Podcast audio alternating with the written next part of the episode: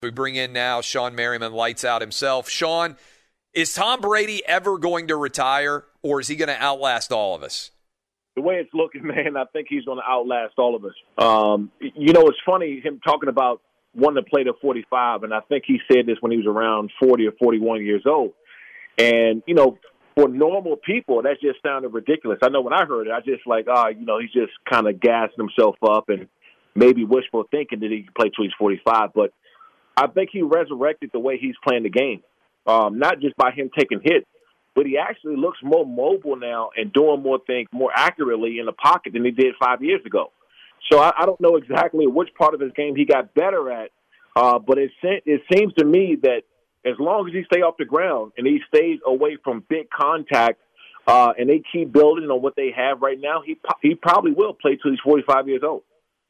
I, I, talked about yesterday on the show. We've obviously been unpacking it a lot during the course of the week. Um, is 10 Super Bowls, even if he doesn't get to another Super Bowl, which I think based on the way he's playing right now, it wouldn't be stunning if he did. But is 10 Super Bowls even something that anybody else can aspire to get to? Or is it one of those crazy almost unreachable uh, records that's out there, right? Uh, I compared it like to Joe, Joe DiMaggio hitting in 56 straight games. Uh, maybe the the long time record of how many games in a row Cal Ripken played in in Major League Baseball when he broke Lou Gehrig's record. Is is it a uh, a number that like you look at and think, oh, I think another quarterback will ever get to ten, or do you just look at it and say, man, that's crazy? I don't think anybody in our life will ever be able to achieve that. Well, you know the thing is, I hate saying the word never, right? Because we all know that records are meant to be broken. Um, and then, not to mention, the game changes every ten years or so, right? So, I mean, you know, ten years ago, we didn't see anybody like Patrick Mahomes, you know, with yeah. his throwing motion. Think he, he's capable of doing it. In ten years, it's going to be a match, uh, Patrick Mahomes times two, right? It's going to be some guy, some kid to come in there just throwing off his back leg and 80 yards on a dime. I mean, it's just, it's just the way the game is. Um, but with that all being said, you find it nearly impossible for somebody to play that long, uh, go to the Super Bowl that many times, not just go, but also win. Because yeah. you need so many things to happen, right? You need to have the same organization, same coach, same system, not get injured. You know, I, I think the only year that Tom Brady missed was uh, that 08 year, somewhere around there when he tore his ACL. But outside of that, I mean, you need all the other things to go right. So it's almost when you when you put it that way, it's almost impossible uh, for it to happen with another team or another player. Did it surprise you uh, the degree to which the Tampa Bay defensive line whipped the Kansas City Chief offensive line? No, no, and, and I and I said that going into this game. I actually had the game being around 30, 34, 31 you know, even though they, you know, had some drop balls and, and, and incomplete passes, even with the line being banged up as they was, because I figured that Andy Reid would come in that game and have enough game plan knowing. And look, I'm a former defender player, and I'm and I'm telling you exactly everything that the Tampa Bay Buccaneers did going into this game is what I would have wanted to do as a as a if I played against them. You know, and I said that they had to stop Suh and JPP and those guys up front. Shaq Barrett was going to be a long night, and it was. They had no answer. And knowing that, you know, going into this game, it, it was a complete. It was it was a nasty game. We haven't seen Kansas City play like that ever. You know, since Patrick Mahomes and that that core has been there, we've never seen them play like that. So I don't think anybody anybody that's saying they expect the game to go that way, they're lying. It's no way that you expected them to score that many points. When you look ahead, I started off my show talking about the rise of the quarterback position, and it's almost like there's two different caste systems almost in the NFL right now. There's the rules for quarterbacks, and there's the rules for everybody else. It seems like that chasm, that difference between the quarterback position and the other players is only growing, both in terms of compensation and also just overall in terms of attention.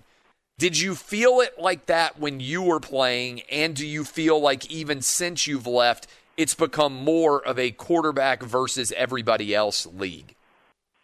It, it is, but you know, let's let's look at it this way. I mean, your your CEO of the company is going to get paid more than everyone else. Yep. It's just it, you know they're running the ship.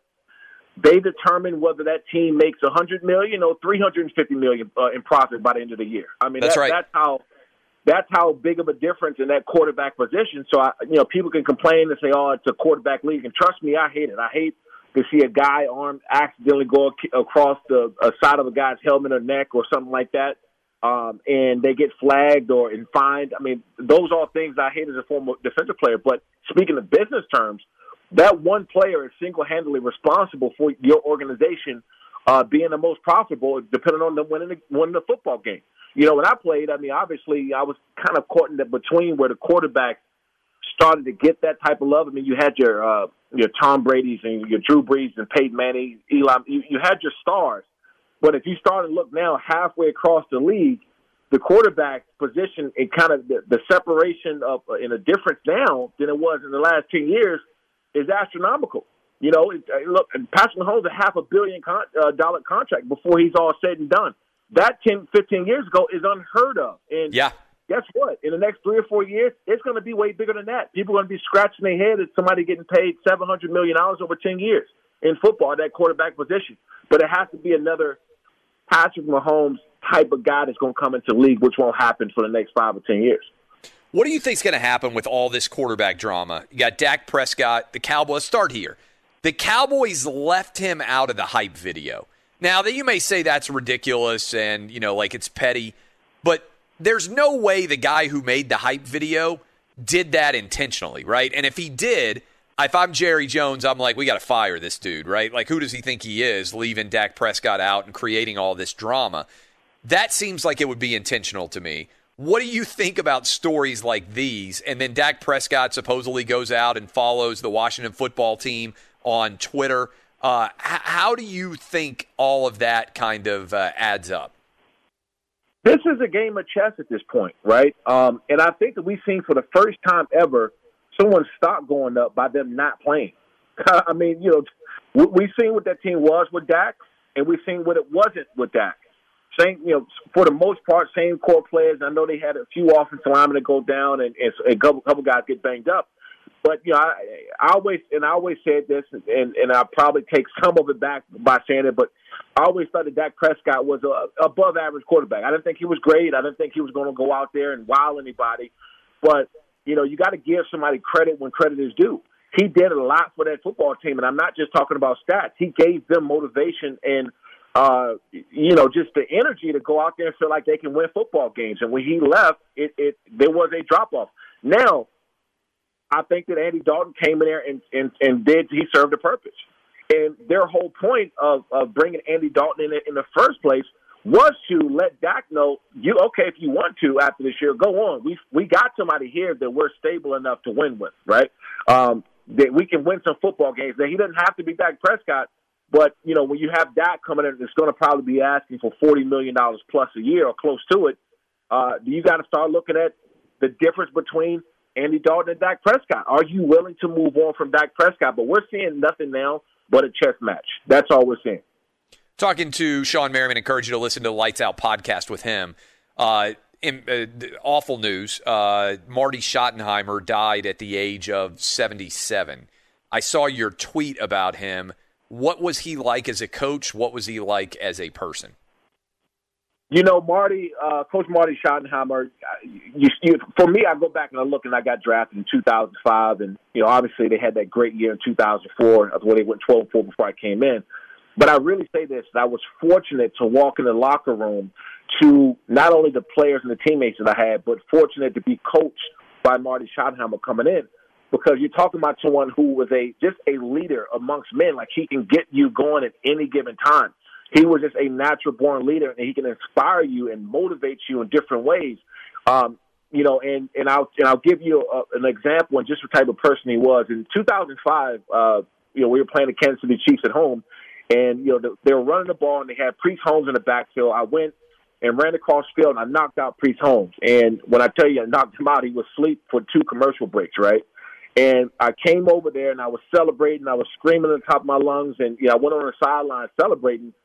And Marty Schottenheimer grabbed my face mask and he said, Lights, great hit, but don't forget that his family and friends are watching. And at that moment, at that time, it hit me all at once, just saying that, you know, it was a, it was a sign of humility, humility, uh, humility, and a sign of you know humbleness and in that moment of me just kind of raging and going crazy in the field because of this big hit, he was worrying about Priest Holmes' family and his friends who was watching him knocked out. And I learned a lot from Marty. I learned a lot from him because uh, you know he was hard on you when he needed to be, but then he'll walk up to you uh, in training camp if you've been busting your ass and working hard and, and playing the game like you should be. He'll come up and walk and tap you on the back and say, you know what, take the day off because he loved to take care of his players. So, um, you know, I was fortunate enough to uh, you know be close enough with his family while I was checking on uh, checking on him here and there when he was spending uh, you know majority of his time at his home in uh, North Carolina, and just checking on him periodically. And you know, it went from him being okay, okay, then it was a real bad drop off with his health.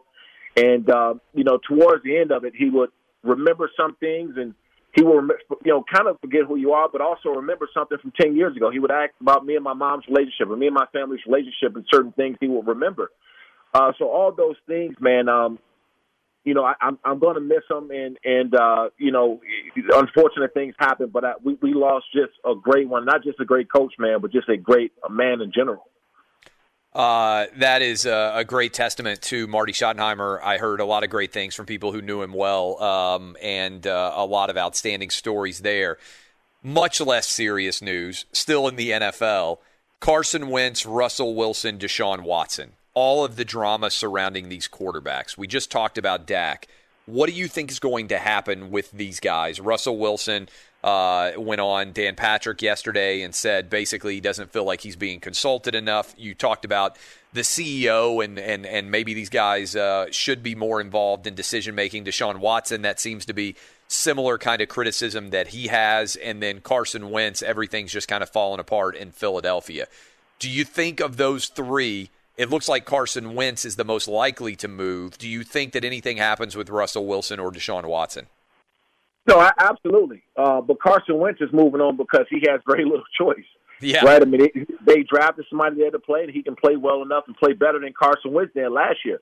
Um, so that's one thing. But as far as Deshaun Watson, um, I just don't see him lining up for and, and taking another snap for the, uh, the Houston Texans at all, as he should. He shouldn't. Um, and like I said before, I, I, I do believe when guys get paid, you go out and do your job, and you're getting paid a lot of money. Uh, but also, on the on the flip side of that, you're paying guys a lot of money to not put them in a certain situation, and sometimes you you can't give guys enough money to lose or to walk in the locker room every day and you're getting your ass kicked and and it's it's just look it, the locker room is a funeral because it's it's just so bad and they're not giving you the tools to go out and be successful. And I and I always try to you know bridge the gap between business and being the CEO out here. I mean, look, if the CEO is going get your employees are not up to par and they can't go out and do a job, but you're, you're telling them that they still have to work with them no matter what. Why? Why do you have the CEO there? Why do you have him running a company when he when he can't make his own decisions on who who should and who should come in? Now, all all I'm saying is things should happen, and this goes for Russell Wilson too. Teams have to change their ways in the way they're dealing with guys because the money is so big, because of you're asking these guys to do more than they did 15, 20 plus years ago. It's not about playing football anymore. These guys, you're asking them to lead a multi-billion, multi-billion dollar organization. So the least you can do is have these guys in a room and just get their opinion. Hey, what do you think about this guy? We're bringing up. We're, now you can still do what you want at the end of the day, but let's let's get a few opinions. Hey, what do you think about this guy? We're looking at this coach. What do you think about him? If you're going out and doing things your own without consulting your CEO, your biggest player and the most important player in your franchise, that's a problem. Should the owner or the coach be more involved in consultation? And do you think it's a coaches not wanting to give up power situation or an owner not wanting to give up power situation that is implicating some of these disagreements? Where do you see the lines of communication getting broken up? I think it's both. You know, for one, everything starts at the top. Nothing happens when organ- with the organization unless the owner approves or disapproves of it. Uh, and that goes for letting the coach even ha- make a decision where you can bring in your own guys. So I, I just feel that, you know, at least for the, the owners that are hands on with the team and organization, but, it doesn't take much. You know, it, uh, it, you got some owners that are very hands on, and you got some owners that you know this is a side thing for them, and not even the, the, the their biggest business that they have, right? I mean, so you go and look at it and how things are structured, just sit down with the guy. I mean, look, Russell Wilson, has been getting his head ripped off for years. So many big hits, and he has to pull out so many magical plays and uh, so you know just just things that we're not accustomed to seeing. He has to go out there and work his magic, and you're not going to give him the resources, a better offensive line, a, a better running game. I mean, they got DK Metcalf, but you know for four or five years straight, uh, Russell Wilson has been taking a beating up there. So if you're yeah. not going to give him the tools, you're not going to give him the tools, or at least ha- let him have some input. Why is he there? It's it's a good question, and this may be a crazy question for you, but I, I have no idea what the answer is. How often do NFL players, especially a guy like Russell Wilson, have the telephone number to be able to text or call with the owner of a team? I know the coaches and the players would be texting back and forth, uh, you know, uh, a decent amount. Do you think very many players in the NFL have the relationship where they could be texting with an owner of a team? Is that common, uncommon, abnormal, normal? How would you assess it? Obviously, uh, phone, phones, the, the, relationship with a phone is different now than it would have been in the 1980s or the 1990s. But do you think that the average, like Russell Wilson, could he interact with the owner of the Seahawks? Is that a common thing? Would Deshaun Watson have Cal McNair's phone number and be able to text him? What do you think about that? Absolutely, they should. Yeah, least, yeah, I agree. They should. I'm just wondering how common it is. It, it's very common, and, yeah. and I'm not saying that best friends or basis, but there has to be some kind of a mutual respect level where you know you can get a text or you can call them and say, hey, uh, you know, you got time on Friday or some day this week where I can come up to the office and just talk to you, right? Because the door has to, as as yep. a good owner, the door has to be open right? Especially, and I'm not saying you got the third string cornerback coming up there bitching and complaining about not getting playing time. I'm yeah. talking about, you know, your quarterback uh, that's that you that you're asking. Hey, we need another ring, and we need you to lead us. Hey, well, you know, you can lead yourself to this office too, and give me some info and some input. And that should always happen when you're asking that much of a quarterback or that much of a player. Now, your top guys always. I, I knew that LT talked to Dean Spanos, and I talked to Dean uh, Spanos here and there, but you know, I, I would expect Philip Rivers to talk to, the, you know, uh, him more than I would. I mean, you, you're asking the the leader of the team to make those conversations and make those things happen. Uh, but in my opinion, every quarterback in the national, every starting quarterback in the National Football League should have an open door to the team owner. It's a good point. It's, it's an interesting perspective, uh, and uh, and I wonder how many of them have great relationships or not. Always good stuff, Shawne Merriman. Go listen to the Lights Out podcast, iHeart Podcast Network. We'll talk to you again soon. You got it. Thanks, Evan.